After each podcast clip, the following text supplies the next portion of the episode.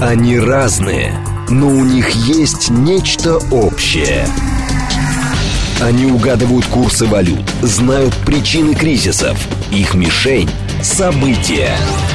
Эксперты отвечают на ваши вопросы в программе «Револьвер». Револьвер. Программа предназначена для лиц старше 16 лет. 10.05, столица радиостанция «Говорит Москва». У микрофона Евгения Волгина. Всем доброе утро. Программа «Револьвер». Владислав Шурыгин к нам пришел, военный эксперт. Влад, доброе утро. Так, всем доброе утро. Вот я пришел и совершенно обалдел от вида Жени.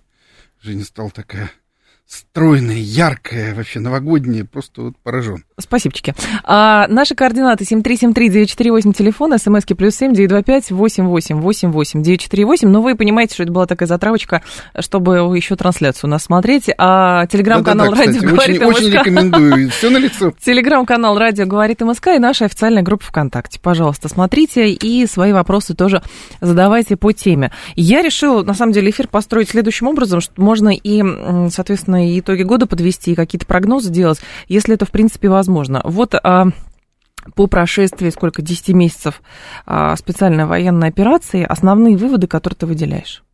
Ты так выразительно посмотрел на часы. 10 месяцев. Я Да, подумал, да, прям да, вот да, да. Как настоящий военный. Да. А, что я могу сказать? Ну, э, первое, как бы совершенно очевидно, наверное, все со мной согласятся, что все пошло совсем не так, как изначально думалось. Ну, в общем, из- старая военная поговорка еще 19 века, гладко было на бумаге, да забыли про враги, военная поговорка, она вот у нас в полный рост. То есть э, специальная военная операция, которую мы до сих пор так э, стыдливо величаем, она, в общем, оказалась конфликтом совершенно другого масштаба. То есть Мгм. вместо специальной военной операции, которая, в принципе, была задумана красиво, э, Быстро. расчет сил, который, в общем, на такую операцию, принципе, был достаточен, ну, с нюансами, она очень плавно вплыла в большую европейскую войну, я говорю про европейскую войну, которая происходит на территории Украины, которая происходит против России. То есть мы в этом случае теоретически должны решать свои задачи, но сейчас мы, в принципе, находимся в ситуации стороны, которая, в общем, защищается. Потому что оборона бывает активна. Активная оборона — это наступление. Мгм. Ну вот, никто просто от одной обороны ничего войны никогда не выиграл. Даже финнам это не удалось в 1939 году, хотя, казалось бы, вот сделано было все. Кстати, финская война могла полностью повторить нынешнюю, если бы, как мы теперь вчера узнали из рассекреченных документов, Франция и Англия хотели присоединиться к защите Финляндии. Но не И, соответственно, этого, да. произо- произошло примерно то же самое, что есть сейчас. А нынешняя война, она скорее таким неким для меня всегда такой ассоциацией а, по политическому своему раскладу, она Мгм. очень похожа на крымскую. 1854-55 годов, когда мы очень хорошо начали, когда мы настучали по бубну э, туркам, когда был знаменитый Синоп, когда мы, собственно говоря, там вот все. Кстати, Синоп в итоге стал классическим пиар-поводом для вмешательства третьих стран. Почему? Потому что было сказано, что вот эти вот выброшенные на берег тела турецких моряков Мгм. и загоревшийся порт от э, стрельбы русских варваров, они просто не оставили Европе никаких шансов только вмешаться на стороне Турции.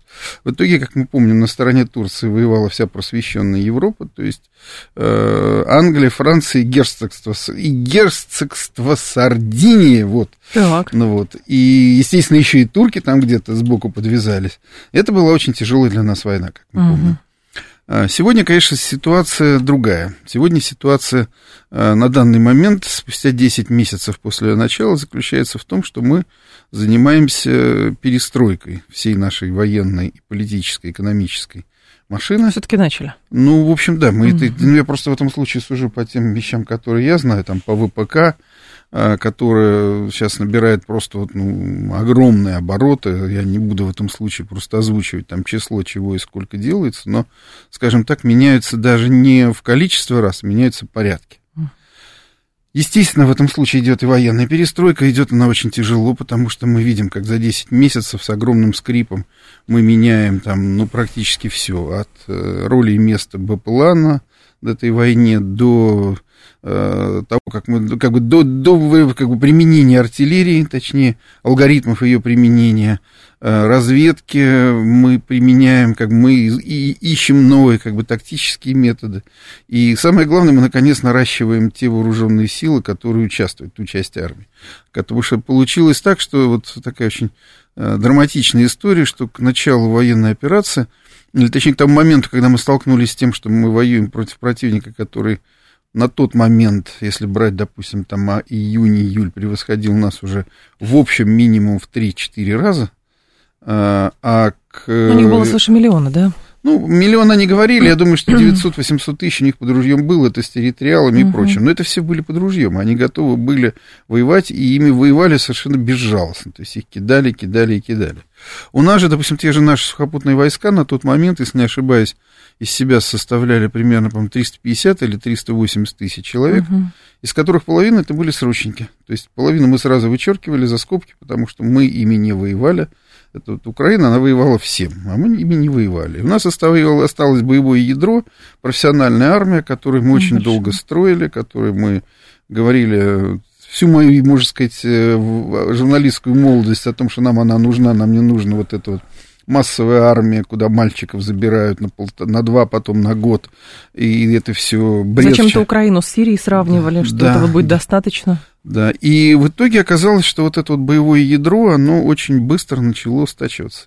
Я помню очень хорошо, где-то, наверное, примерно на год 99-го, 2000-го такие были э, очень большие дебаты на тему перехода контрактной армии, потому что тогда непрерывно шел такой поток отрицалого по всей, всей ситуации в вооруженных силах, валили все в одну кучу, и, в общем, главная проблема, о чем из-за чего все следовало, что денег на армию просто выделялось 20% от необходимого, отсюда все, там, от дедовщины и чего хочешь, до отсутствия боевой подготовки и прочее, но все равно все гребли угу. к тому, что нужно иметь э, компактную, контрактную, профессиональную, высоко мотивированную. Я помню, что тогда герой Советского Союза, генерал армии Вареников, на одной из такой дискуссий, он так в сердцах кинул, что, ребята, о чем вы говорите?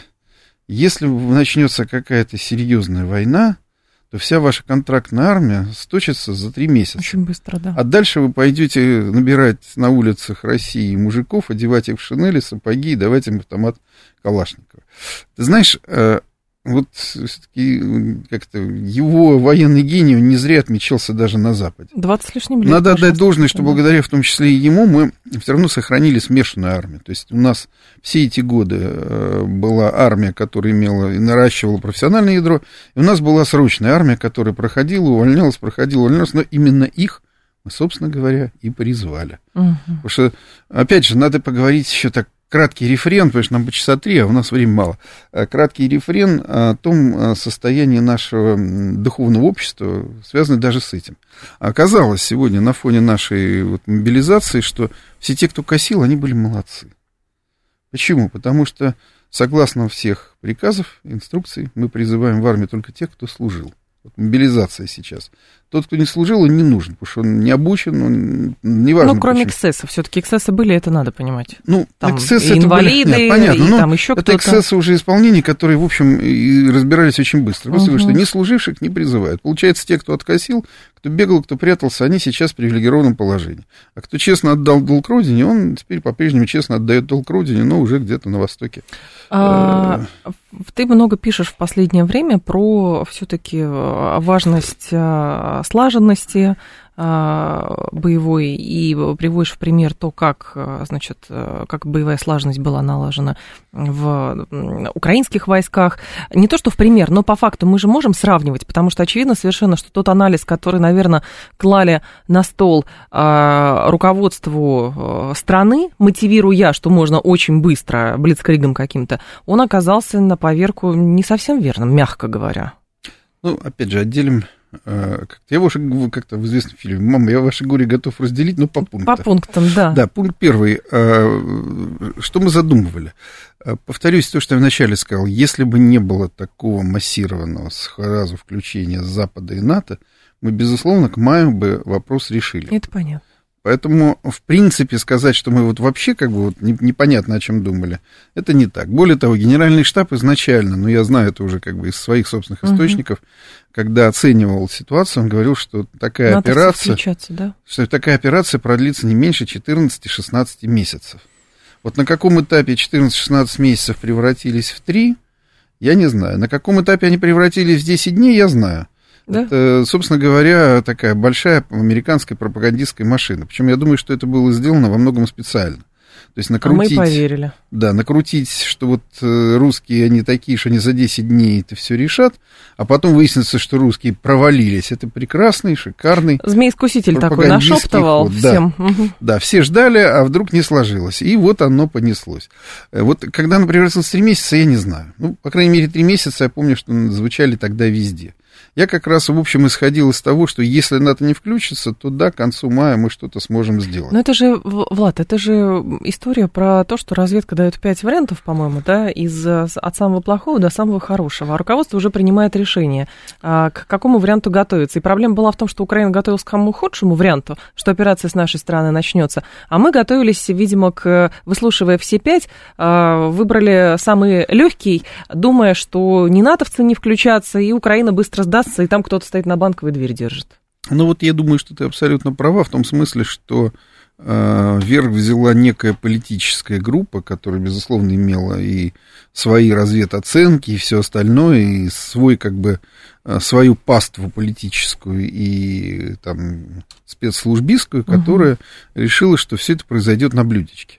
У нас тогда, я помню, вот, понимаешь, я очень хорошо, сейчас до сих пор хожу на многие э, там и шоу, и передачи вместе с теми людьми, которые а, еще там год-полтора назад кричали таким басом красивым, сочным, что вы вообще тут несете? Да первый солдат ступит на нашу родную, он, они все беженцы с Украины, украинскую землю, и все рухнет, и люди просто выйдут с хлебом, солью, и начнется... А зачем они это говорят? Зачем? Понимаешь, я думаю, что они говорили, ну, но всерьез, я... что ли? Нет, я думаю, что В это... Кино находится. Ну, я думаю, что это просто от не очень далекой а, от недалекости.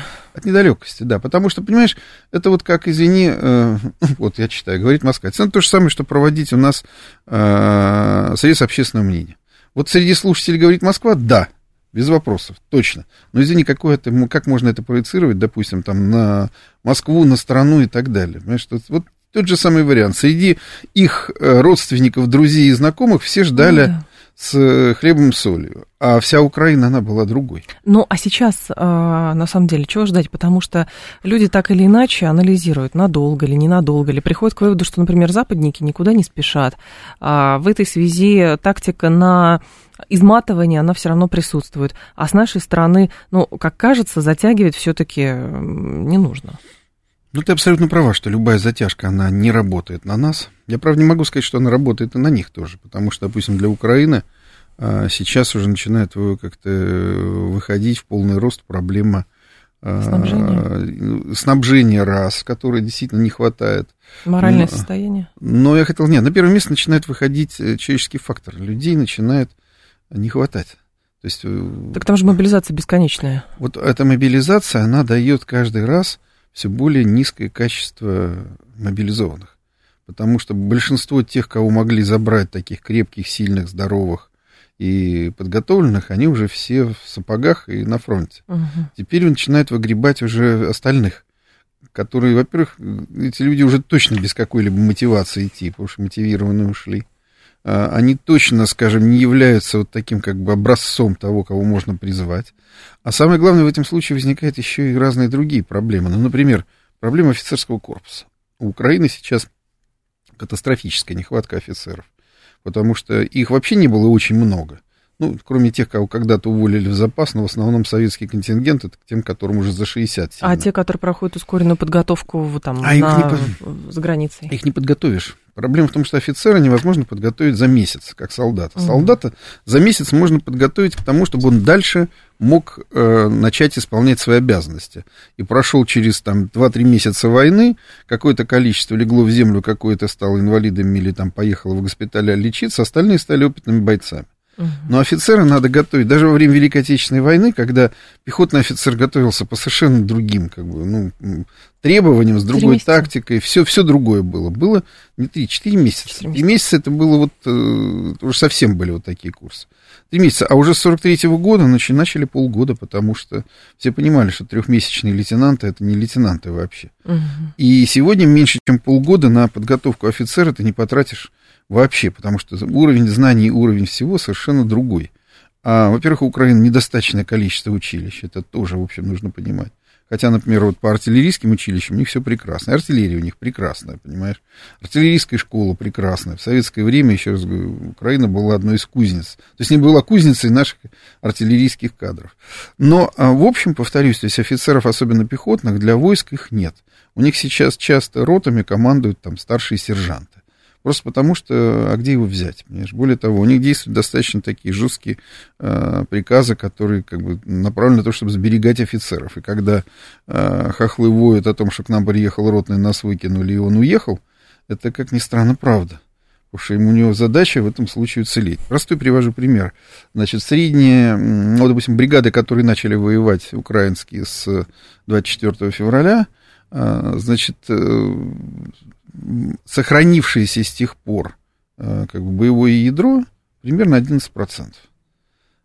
При этом 11% это управление бригады, понимаешь? Угу. То есть управление бригады остается, чаще всего, ну, у него больше шансов выжить, а меняется только личный состав. То есть батальоны приходят, стачиваются, уходят на пополнение, э, приходят свежие. Когда там нет каких-то, допустим, там второстепенная линия или еще что-то, то бригаде вообще начинают передавать дополнительный батальон ТРО, когда там украинские такие очень интересные формирования, когда бригада имеет, допустим, там три таких своих классических боевых батальона и два батальона территориальной обороны им придано. Ну, просто на мясо, потому что нужно вот занять, удержать, а что с ними там будет, нет. Вот. И они не должны отчитываться по объему сохраненного боевого состава. Ну вот я и вчера только написал пост, если кому интересно, загляните на телеграм Рамзай, точнее сегодня рано утром я его выложил, угу. о, о критерии эффективности украинского командования. То есть вот я сам как бы сидел и анализировал, то есть можно ли назвать Залужного эффективным командующим. И понял, что, как ни странно, да, можно. Просто потому, что по украинским, ну что ли, понятиям он эффективен. Человек, который, допустим, за полтора месяца на квадрате 10 на 10 километров, не ключевом для фронта, уложил 10 тысяч украинцев в землю, понимаешь? Но он эффективен, потому что он воюет тем ресурсом, который у него есть. У него проблемы с задачу. артиллерией, там, угу. с танками, с чем угодно, но у него есть ресурс люди. И он безжалостно, спокойно, методично и холодно ими воюет. И он понимает, что если вдруг у них получится, то с него никто не спросит вот за эти 100 тысяч, которых уже положили, еще не знаю, сколько положат. С него спросят, если все рухнет. Вот если рухнет, то да, вот эта э, кличка Бахмутский мясник, она станет, в общем, для него и приговором. По поводу Бахмута, кстати, сообщение нашего слушателя, сейчас скажу. Где же оно было? Сейчас, сейчас, сейчас. Вот у меня возникает когнитивный диссонанс, когда я слышу, что Зеленский посетил Бахмут, который мы штурмуем уже полгода. Ну, а что в этом такого-то? Я, честно говоря, не очень понимаю. Может быть... Ну, то есть как можно ехать туда, где вроде ну, возникает вопрос, где он был, возникает да. вопрос, Это когда правда. он был. А самое главное, что есть еще одна проблема. А, напомни мне, может, ты вспомнишь, кто у нас был, а, по-моему, в таком, тем самым, в чьем эпосе у нас был человек, который э, был лишен смерти? Не помнишь? Кощей Бессмертный? Не, не, нет, кто-то из этих самых, из наших.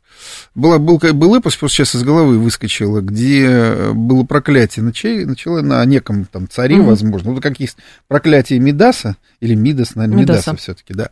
Медаса, к чему он не прикоснился, все золото. А был еще другой вариант, это вот, может быть, это вечный жид, кстати. Угу. Может быть он. То есть человек, который не может умереть.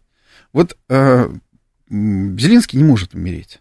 Знаешь, это политическое наше решение ни в коем случае не Почему? дать возможность Зеленскому стать э, посмертно героем, мучеником, святомучеником, иконой, понимаешь? То есть от него наши пули будут просто вот огибать его и снаряды лететь в сторону. Потому что он либо должен сесть на скамью подсудимых, либо он должен просто сбежать и стать в безвестности не пойми кем. Но его никто никогда из нас из, ну, извините, я неправильно сказал, случайного никто не за этот самый. Но я думаю, что у нас он находится во всех списках неприкасаемых, тех, кого трогать нельзя. А тебе понятно это тактика? Мне понятно. Я, честно говоря, этим был несколько месяцев возмущен, а потом вдруг, знаешь, как это при Саторе принял и смирился. Я просто понял, что его смерть не решит ровным счетом ничего, кроме того, что она добавит просто вот этого некого флера украинскому сопротивлению. Зачем давать Украине своего альенда? Понимаешь? Ни к чему. 7373948, а, телефон прямого эфира, несколько сообщений а, так, э, от нашего слушателя. Вещи Олег, говорит Дэйди. Вещи Олег? Не знаю, не помню. Ну, Вещи Олег вообще-то помер от, э, от укуса, укуса змеи. Да. От укуса змеи, да. Гадюки, более того, я даже знаю где. Я, вот, э, место такое есть, Старая Ладога, да. Вот, и там, там. Есть, мое, там есть могила вещего Олега. И, и самое главное, что интересное доказательство такое, новогодняя пикантная деталь. Все экскурсоводы, которые показывают вот эти знаменитые курганы, они говорят, что одним из доказательств является то, что они до сих пор просто кишат змеями. Угу. А, сейчас скажу. Воинов выигрывает тыл. Как оцениваете тыл НАТО и России? Вы, вопрос вообще ключевой как бы сказали в американском фильме, на миллион долларов. Uh-huh. Я думаю, что, собственно говоря, вот это противостояние, оно и будет решать в следующем году а, успех или неуспех э, весенней и летней кампании. То есть э, для американцев, для натовцев разворачивание ВПК является огромной сложной задачей. Потому что за предыдущие 20 лет они все это тоже свернули, схлопнули. Силы НАТО большие, могучие, для того, чтобы придавить Ирак, там, Сербию или кого угодно, вполне хватает. А к большой европейской войне они тоже давным-давно перестали готовиться. Считалось, что либо атомная война, либо никакой. Ну подожди, а вот эти вот э, заявления, что, значит, э, свои железные дороги на восток обновляют французы, да. Вот я хотел сказать, что да. вся проблема заключается в том, что теперь все это нужно начинать заново, причем в условиях экономического кризиса. А то есть все прям готовятся к большой войне? Ну, все, все, да? все, все поняли, что, в общем, все по-взрослому, то есть э, без нижнего белья, и поэтому, соответственно, все начинают сейчас думать, а как бы все это оживить. Ну, допустим, Германии нужно начать опять строить танки.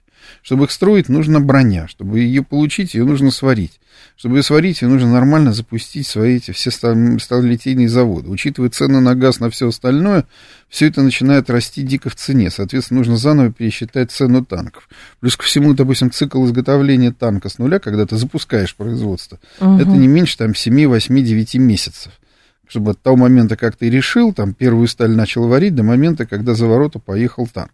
Дальше-то они идут достаточно быстро, но вот еще раз говорю, цикл. И это везде, то есть в Европе надо не меньше 7-8 месяцев, чтобы просто начать как бы переходить на военные рельсы.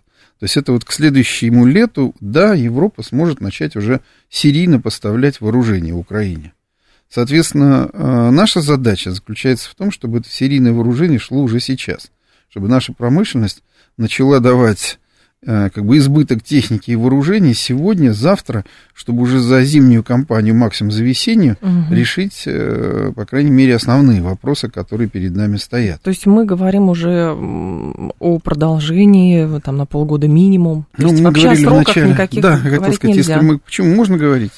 Понятно уже совершенно, что до следующего лета ни о каких, скажем, серьезных как бы политических решениях, связанных с ведением боевых действий, речи не идет. Просто потому, что Украина пока азартно дерется, и, в общем, она достаточно хладнокровно и стойко переносит э, огромнейшие потери – Вопрос, насколько этого хватит. Опять же, нас, вопрос, насколько хватит терпения населения, допустим, там жить без света, без газа, без воды. Это все вопросы, которые надо, которые, э, как тебе сказать, со стороны кажется, что это все ерунда. Знаешь, там, как мне один мой приятель рассказывал, что на Украине там многие завели себе зимние календарики, 90 дней зимы, и вот они да. вычеркивают там день за днем. Понимаешь, я очень хорошо помню войну в Сербии, где было все-таки тепло. Я могу сказать, что когда ты сидишь там неделя за неделей, вот в этом состоянии, то это начинает выматывать даже самых, Без воды, без канализации. Даже стойких, понимаешь? Угу. То есть, по крайней мере, возникает некая такая... Но это как форма. было как раз у у Лидлгарта а, про в стратегии непрямых действий, что вот даже я вот статую вспомнила, состояние неопределенности весьма мучительно. Оно часто приводило страны и людей к самоубийству, но неопределенность уже лучше, чем истощение в результате погони за призраком победы. В общем, да. А, ваш прогноз, Дейзи, говорит, дадим мы себя втянуть в войну по образцу 41-45 или все-таки ударим тактическим для страстки и спасения тысяч жизней наших солдат? Самое главное, почему возникла вот эта корреляция, что если ударим тактическим, это будет острастка, все резко успокоятся, испугаются, и все закончится? Коротко. Ну, ты знаешь, если честно, я не готов, э, ну, что называется, всерьез рассматривать сейчас применение ядерного оружия. Ну, по одной простой причине. Первое, мы можем решать вопросы, которые... У нас другого оружия да, много, вот ну, о чем да, речь. Что, пока мы можем решать вопросы другими путями, конечно, о нем речи нет. Во-вторых, тактическое ядерное оружие мы, в общем, не можем применить даже согласно нашей ядерной доктрине. Мы не можем применить ядерное оружие против страны, у которой его нет. Мы это обязались когда-то сделать. Поэтому здесь вопрос такой очень. Владислав Шургин с нами, новости продолжим. Они разные, но у них есть нечто общее – они угадывают курсы валют, знают причины кризисов. Их мишень – события. Эксперты отвечают на ваши вопросы в программе «Револьвер». 10.35, столица, программы «Револьвер». У микрофона Евгения Волгина. С Владиславом Шурогиным продолжаем, военным экспертом и журналистом. А еще сообщение, которое было вчера уже э, вечеру а, по лентам, Владимир Путин подписал распоряжение о создании рабочей группы по взаимодействию органов власти по вопросам мобилизационной подготовки и мобилизации. А, и примечательно, что в эту рабочую группу вошли военкоры. Сладков, например, вошел, Андрей Медведев вошел, и, как ни странно, вошел автор а, телеграм-канала «Рыбарь» Михаил Зинчук, вокруг как раз Деанона которого столько всего было. Вообще пришли к выводу, что его сданонили намеренно для того, чтобы, в общем, включить в эту рабочую группу. А о чем это говорит? Что такое? Военкоры все-таки пробились к президенту, минуя всех, значит, чиновников, которые пытались всеми силами скрыть, что на самом деле происходит в тылу и на фронте? Ну, во-первых, да, во-вторых, скорее всего, это все-таки связано с тем, что власть отлично понимает, что э, нельзя э, пускать такое дело, как мобилизацию на самотек, что это очень сильно чревато. Потому что одно дело, когда, опять же, там э, контрактная армия, которая как-то решила и выбрала это своей профессией, а другое дело, когда сотни тысяч мужиков, которых взяли поставили в строй, и что дальше? Надо сказать, что э, вот эта мобилизация, она вообще дала какой-то такой огромный толчок развитию гражданского общества в России. Оно, более того, показало, потому что сам бизнес, люди в регионах, они откликнулись гораздо быстрее вообще на все то, что происходит, чем э, а, тяжелая государственная машина, которая, как ты сам говорил, что, в общем, кадры подбирались по принципу отрицательного отбора в мирное время в некоторых местах. Да, но а, в этом случае надо сказать, что и от, как бы отклик власти был очень, э, ну, как сказать, правильный. То есть, когда начались проблемы с мобилизацией, их можно было, знаешь, там усиленно заталкивать под ковер. То есть, и всех в суд, и да, всех за дискредитацию в суд, армии, там не пускать, закрыть, штата, да, да, закрыть. Штрафы. Все, что вы показываете, это ерунда, понимаешь? Вместо этого это все пошло на экраны, это все увидело общество. Оно, конечно, сначала ужаснуло. Во-вторых, действительно, тысячи людей. На сегодняшний день я услышал цифру, она меня просто там поразила, что в волонтерском движении в России, вот, связанном так или иначе, с СВО, угу. участвует 21 миллион человек, понимаешь? Да. Это те, кто там помогают, деньги сдают, отвозят, там, приезжают в госпиталя, кормят раненых. То есть это был как бы такой толчок. Но толчок начался именно с того, что включилось гражданское общество. То есть власть услышала вот эту критику, власть не стала ее игнорировать, власть начала на нее реагировать. Заметьте, что в совершенно другом образе начали выступать наши губернаторы. Они вдруг превратились в такие военные губернаторства, потому что многие начали ездить по местам, где э, призвали, призвали и готовят их э, призывников из этих, точнее, мобилизованных из этих э, регионов, начали вести туда сами там бронежилеты, каски, теплую одежду. То есть вот этот вот толчок, который был дан, угу. он, собственно говоря, привел в итоге к тому, что мы сейчас увидели этот указ. То есть угу. особую роль, конечно, во всем этом играли военкоры тоже. Я ну, помню да, визиты Саши Сладкова к Путину, их было, если не ошибаюсь, по-моему, два или три, два точно, угу. когда просто вот президент выслушивал тех, кого сейчас называют военкорами. Просто меня... в телефоне показывали, да, что там да. на самом деле происходит. Вот. И, э, конечно, для него э, это было, ну,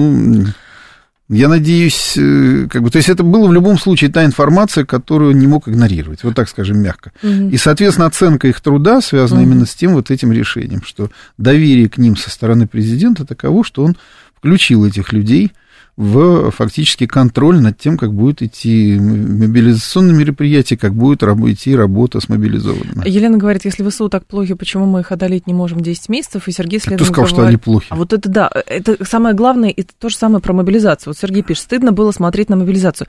Понимаете, в чем дело? У нас так сложилось, ну, в силу, опять же, того, что информационные ресурсы в, на Украине работают несколько иначе, мягко говоря, нежели чем у нас, и сложилась картинка, что с той стороны это действительно а, значит, абсолютно там неубиваемые люди, которые идут за идею, которые там хотят выгнать врага своей страны и так далее. Но все проблемы там а, настолько а, загнаны под ковер. Их не показывают ни по телевизору, ничего. А когда здесь мы начали всерьез обсуждать, что есть вот эти вот проблемы, более того, это поспособствовало тому, что эти проблемы начали решать, это э, люди воспринимают как проявление слабости.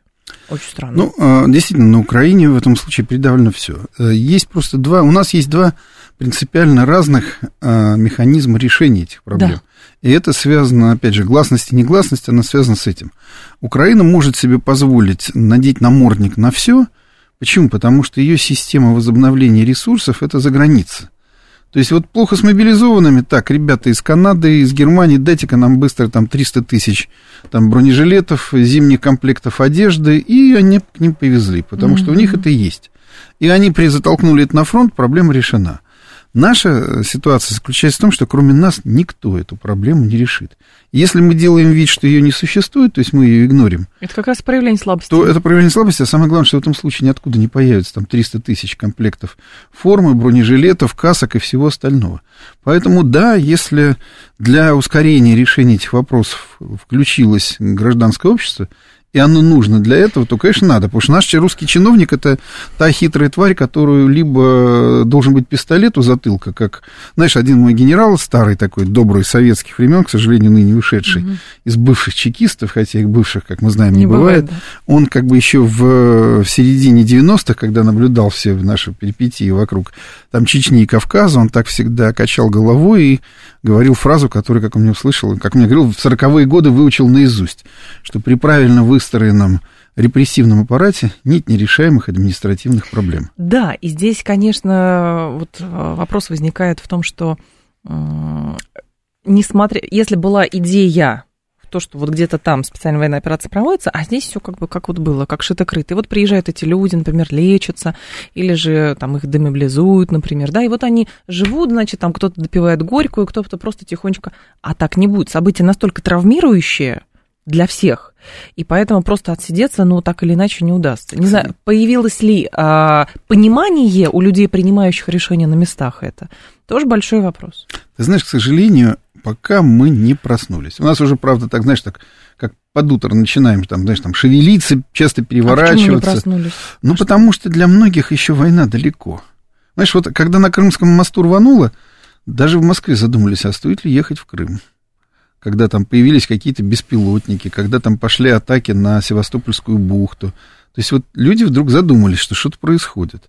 Знаешь, когда начали сейчас кошмарить наши приграничные районы, то уж жителям Белгородской, Курской, Брянской областей все вообще ясно, они по-другому. И Более они того... еще больше задают вопросов. Ребята, а что происходит? Почему нельзя обеспечить эту защиту? Потому что вот эта тактика на деморализацию населения и вот эта террористическая тактика, она же, скорее всего, будет продолжаться. Ты сам писал, что, э, во-первых, американцы снимают фактически эмбарго на удары по российской территории. Более того, это еще говорит о том, что украинцы сосредоточили какие-то ресурсы для того, чтобы, значит, значит, ударять в глубокий тыл. Ну, совершенно, я, да, ты совершенно правильно цитируешь одного известного военного журналиста. Да. Да, в том смысле, что, конечно, Украина будет делать все, чтобы нас э, закошмарить.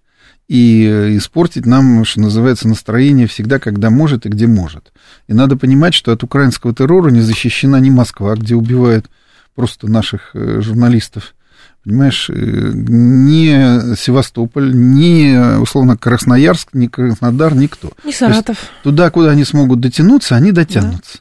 Поэтому, конечно, действительно, вот возвращаясь к тому, чего вы сейчас вот начали эту часть, мобилизация общества, она единственное наше реальное а, оружие по-настоящему спасение это не от этого, как бы, а вот реальное наше оружие, да, тогда, когда каждый будет понимать, что от судьбы того, что происходит сейчас на Украине, э, нашей специальной военной операции, зависит его собственная судьба и судьба его семьи. Не потому, что сюда там прилетит там дрон в его квартиру, а потому, что все изменится, если что-то пойдет не так. А, но на это слушатель наш говорит, а, Россия победит, но кто признает победу, что это изменит в геополитике и в реальности простые граждане, часть которых уже не увидит нашей победы. Но это вот Чуть от я не вас... понял мысль, да. Россия победит, но кто признает эту победу? Слушайте, Понимаете? а с вашей точки зрения, ну, просто такие сообщения возмущают, потому что с вашей точки зрения надо просто сложить ручки и сказать, товарищи, мы не победим, признайте, пожалуйста, наше поражение. Мы ждем. Смотрите, у нас очень много регионов Российской Федерации, давайте что, ну, как бы дальше что? Да нет, ну, понимаешь, я не хочу критиковать слушателя, все-таки предновогоднее состояние. Ну, давай сразу напомню. А у нас что, Америка признала победу Вьетнама? Нет. Ну, вот. Или там, а, опять же, там победу Северной Кореи. То есть, нет. Америка признала свое поражение в Афганистане? Вот, нет. Нет. Повторюсь, победа, она отличается от поражения тем, что ты дальше диктуешь условия. Да. Условия будущего. Наша победа на Украине будет позволять нам диктовать наши условия а, дальнейших там 30-40 лет существования в нашем огромном постсоветском пространстве. Мы его тем самым как бы отстоим, туда никто не будет больше лезть. Снимется угроза Белоруссии, понимаешь, снимется угроза там любых попыток там влезать, э, там пытаться что-то делать с территориальной целостностью самой России. А, снимется угроза нашим союзникам в разных регионах мира. То есть в этом случае будет совершенно другое качество. Поэтому нам плевать, признает кто-то нашу победу или нет. Вопрос в том, что там, где будет стоять русский сапог, там будет Россия, а все остальные будут дальше думать, э, можно ли этот сапог как-то чуть-чуть... Так-то копнуть глубоко сейчас, э, если посмотреть э, современную, например, литературу, ту же самую иностранную, там говорится много про победу Красной Армии, там говорится про победу союзных сил. Сказать, да. Поэтому что здесь? А самое главное... Мне больше понравилось вчерашнее да. о том, что я не помню, пропустил это или нет, о том, что, в общем, известная история с грузинской войной. Ага, восьмого года. Да, где все международное сообщество признало, что виновата Грузия, да. и что, в общем, все-все понятно. Вчера вдруг было сказано, что нет, давайте-ка мы все это пересмотрим, потому да? что в свете а. новых э, данных, новых обстоятельств, обстоятельств да, похоже, что все было совсем не так. Вот хочется а кто же из градов обстреливал, интересно, казармы ну, с российскими миротворцами? Украинцы придумали уникально, это мы сами. А, это мы сами Ну, это же самая универсальная вещь, мы сами себя обстреливаем. А, так, Голосом а... Греховца хочется спросить, а кто же тогда, тогда а вот это? И Северным потоком мы тоже взорвали да. сами, сами же строили, сами взорвали. А, я знаю, тебя надо отпускать через три минуты. А, последнее сообщение тогда от слушателя. Насколько вероятно начало зимнего наступления ЗСУ в Запорожье в направлении Бердянска в конце декабря этого года? Станет ли это критично для левобережной группировки рядом с Херсоном? Сейчас две позиции. Наше наступление зимнее а, и наступление ЗСУ. Все наступают одновременно? Ну, в какой части такое тоже бывает. Э, я в этом случае рассматриваю как высоко вероятно, но э, высоко вероятно с большой долей риска провала, потому что мы находимся совершенно в другом состоянии. Это не сентябрь, когда у нас соотношение было на фронте, там, где они наступали 7 к 1, а так в среднем 4-5 к 1. Сегодня на фронте паритет.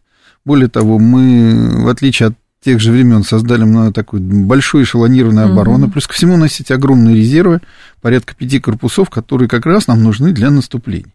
Более того, я хочу привлечь внимание к тому, что, если вы помните, несколько дней назад президент, министр обороны, начальник генерального штаба посетили штаб воюющей группировки. И это не случайно, да? Посети... Такие визиты бывают только в одном случае, когда утверждаются планы на большие-большие мероприятия, причем не просто там одноразовые, а условно говоря, мероприятия на всю зимнюю кампанию. То есть в этом случае заслушиваются все командующие, они докладывают свои свое видение, свои uh-huh. решения, свои предложения. Их утверждают или не утверждают. Дальше весь общий план утверждается, не утверждается. Вообще, если посмотреть на эту штуку, то это просто вот, ну, вот классически по стратегии. То есть вот э, высший наш главнокомандующий, верховный ровно отработал, как полагается, сутки на боевом месте для того, чтобы как бы провести вот весь этот цикл подготовки. Поэтому я думаю, что, конечно, зима будет у нас очень-очень жаркой. Подлинное сосредоточение сил – это результат предварительного их рассредоточения. Да, тоже. Ну, в да, военной да, науке да, да. много чего Чтобы как указано. Как там было в одном фильме. А что, если мы, как, там, как мы будем наступать? Справа, а что, если мы начнем наступать назад? Mm, ну да. да. Шуригин был с нами. Влад, спасибо, ждем Все, снова. Всех с наступающим. Я думаю, еще успеем увидеться. Ну, хотя не знаю уже. Но в любом случае, записи программы будет, да, да, и после Нового года точно да. ждем. Как там в известном анекдоте, говорит, когда врач уходил, Всем до свидания, а всех остальных с Новым годом. Да, примерно так. 7373948. Давайте, у нас с вами 10 минут есть поговорить на эту тему. Не сказал бы, что население Курской и Белгородской областей, это моя родина, деморализована. Очень даже наоборот, говорит э, Невский наш э, слушатель. 7373948. Ваши соображения по итогам 10 месяцев специальной военной операции. Давайте попробуем понять, а что же будет на самом деле дальше, чего ждать. Здравствуйте, алло. Здравствуйте. Пожалуйста. А Вячеслав уже ушел, что ли? Да, ему нужно бежать. Ну вот я ему хотел два вопроса задать. Первый, вот он в начале передачи говорит, что все пошло совсем не так, как да. предполагалось изначально. Так. Вот вопрос к нему, а как бы он сам вот э, организовал эту спецоперацию, если бы у него была полная информация. Это мы, перед, мы передадим ему. Спасибо большое. Это вопрос. Это, конечно, интересно очень, но история, как известно, не знает сослагательного наклонения. Другое дело, что, понимаете, есть признаки того, и Владислав Шургин об этом говорил, что все-таки э, услышали. Там, где надо, там услышали. И критику услышали, и настоятельные советы услышали, все. И выводы, самое главное, после ряда событий на фронте, так скажу, тоже были сделаны. Так, а будет ли программа запись? Конечно, будет. На нашем сайте «Говорит Москва» все это будет выложено. Вот, и в сохраненное видео, пожалуйста, ВКонтакте тоже смотрите. 7373-94-8, телефон прямого эфира. Еще именно поэтому Зеленский свалил, видимо, говорит Александр Шмидт. Но он, а, слушайте, он полетел в Штаты, если я не ошибаюсь, вот, выступать перед Конгрессом. Но вы думаете, что он там будет находиться, что ли, все это время? Пока будет, пока будет что-то, а будет ли тоже, мы не знаем. Ну, туман войны, есть такая штука. А, так, все СМИ Запада уверенно и дружно утверждают, что Россия напала на группу. Ну, пусть утверждают. Ну, что дальше? Что, что, что должно произойти? Сейчас утверждают так.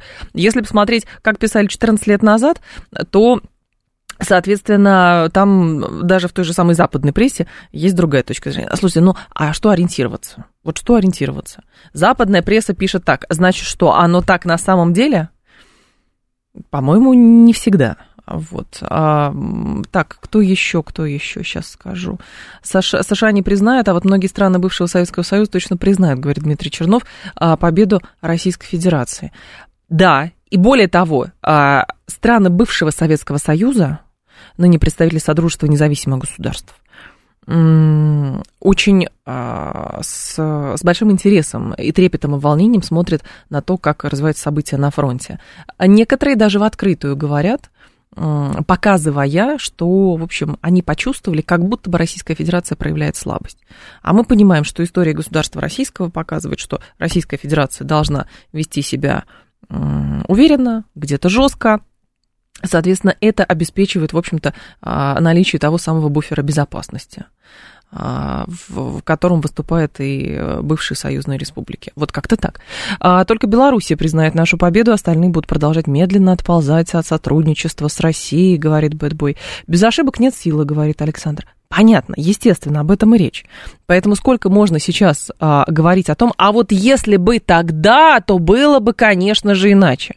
Еще раз, скорее всего, предоставили несколько вариантов развития событий. А, выбрали определенный вариант развития событий. Плюс никто не отрицает, скорее всего, каких-то намеренных, намеренного обмана, например, уже на, на той стороне, на стороне Украины. Разве мы это исключаем? Мне кажется, мы не исключаем. Если, допустим, с кем-то были какие-то договоренности. Все может пойти не так. Но если вы почитаете Клаузевица, пожалуйста, почитайте, Лидлгарта почитайте, там все это описано. Суньцзы почитайте, пожалуйста. Там все написано. Не бывает таких военных действий, где все идет как по маслу. Ну, не было таких военных кампаний в истории человечества. Никогда. Всегда кто-то допускает какие-то ошибки. Но сила э, в том, чтобы признать эту ошибку, сделать самые главные выводы, а не идти во что бы то ни стало все равно, например, я сделаю так, я вот, я вот так решил изначально, я так и сделаю. Понимаете, категоричность – это признак ограниченности. 7373948. Давайте вас послушаем. Алло. Алло, доброе Здрасте. утро. Да. Дмитрий, Москва. Да, Дмитрий. А, ну, э, сразу хочу сказать, что, конечно, э, зима, много снега, и, может быть, у некоторых людей э, какое-то помутнение да, происходит. А, вот, но хочу как-то призвать к здравомыслию и оценке ситуации объективно. А, то, что сейчас происходит, это годами копившаяся ненависть и злость наших, даже не наших, не наших, вот так вот скажу. Uh-huh. И поэтому радикальные меры сейчас, конечно же, проводятся и так. Просто мы их не видим. Это работа тихая. Конечно, работа конечно. Тяжелая. Так. Это Да, же не и, шоу, это э, же не шоу за стеклом, уж простите, если я его вспомнила, где все должны докладывать на самом деле, что происходит. А то, что в СМИ попадает, и нам лично попадает, ну, думаете, у меня информации больше? Нет, у меня ровно столько, э, чуть побольше, может быть, чем, чем у вас. Вот и все. Да, да, вот. И э, такой еще момент, вот если кому-то что-то хочется там э, подсмотреть, очень хорошая подборка, ну как хорошая, э, она м, трогает за душу э, подборка. Есть, э, извините, такую рекламу небольшую сделаю на сайте коммерсанта, где э, фотографии приведены э, с момента начала спецоперации, там порядка 400 фотографий. Э, если кому-то каких-то хочется острых ощущений, вот можете посмотреть. Э, И последний момент, Евгения, если э, вы в информационном поле да, находитесь, есть ли какие-то официальные подтвержденные данные по э, Почему? дополнительной мобилизации? По дополнительной мобилизации о, все данные есть исключительно, которые, вот, вот, которые вы тоже слышите. Вот она прошла мобилизации, и вот и все. Никаких новых данных, ничего не было. Это все, что, все, что я могу сказать. Если что-то еще появится, оно в любом случае появится. Так, хотите быстрой победы? Не вопрос, говорит мелкий. А, так, еще. Еще с 2010 года, будучи на экскурсии в Киеве, испытали от простых украинцев ненависть к нам, русским, говорит 251 У знакомый муж норвежец. Им рассказывают по телевидению, что Россия проигрывает. 267 Слушайте, могут рассказывать все, что угодно. Это вопрос, конечно же, веры. Если вы обратите внимание на то, как построено сейчас информационное пространство на Украине или как построено информационное пространство в, в западной прессе, Товарищи, здесь очень много либерализма у нас. Вот, пожалуйста. Вот реально очень много. Мы можем анализировать, мы можем делать выводы, а, мы можем а, выслушивать разные точки зрения. Но, опять же, пожалуйста, без оскорблений, без оскорблений ни друг друга, ни тем более а, высшего руководства. Пожалуйста. Иначе просто прикро... прикрутим все эти возможности, и ничего не будет. Вот. Поэтому рассказывать могут как угодно. Понимаете? Но не факт, что то, что рассказывается вам там или вашему знакомому норвежцу, это вот на самом деле оно так. Оно может быть по-другому. Вот и все. Здравствуйте, я слушаю вас. Алло. Да, слушаю вас. Радио потише. Да, выключила. Здравствуйте. Здравствуйте. А, вот такой вопрос. Вот внешняя вся эта либерализм, весь этот внешний, ясно, да, информационный. Так, А почему у нас э, в нашей стране как-то это Что? не, а, ну, не усилить э, в инфополе, чтобы это не просачивалось? что именно не просачивалось? Куда? Что вы имеете в виду? Ну, то же самое радио. Какие-то э, есть люди, которые высказались против, э, наша там эстрада высказалась против Так. СВО. Ну. И все равно продолжают они петь, плясать. Какие-то Какие? По-моему, по-моему, уже нет. Ну, то есть вы хотите, э, что, каких-то ре- чтобы- репрессий хотите, да? Нет, это не репрессия. Чтоб, А что вы э, хотите? Ну, чтобы на- в большей степени народ все равно против. э, Чего? э, Я не очень понимаю. Народ против чего? Сформулируйте, пожалуйста, а, что вы хотели сказать на самом деле. Так, а, с живыми людьми они тоже думают, планируют и так далее, иногда обыгрывают нас, говорит а, Маугли. Маугли, еще раз, не бывает. Почему вы считаете, что специальная военная операция на Украине это вот а, та- такая военная операция, вот которая должна идти исключительно вот по тому сценарию, который сложился в вашей голове? Вот почему так? В наших головах очень много сценариев. У релакантов один сценарий. Они уехали и думали, что здесь все будет шаром покати через два месяца, понимаете? Все, будут хладные трупы лежать на улицах. И оказалось не так, понимаете? У людей, которые находятся внутри Российской Федерации, у них разные сценарии, у людей, которые находятся за границей, у них третий сценарий и так далее. Но не обязательно то, что а, в вашей голове, это должно каким-то образом с, ну, полностью отражать реальность. Ну, ну нет, это не так. Давайте новости послушаем, потом продолжим.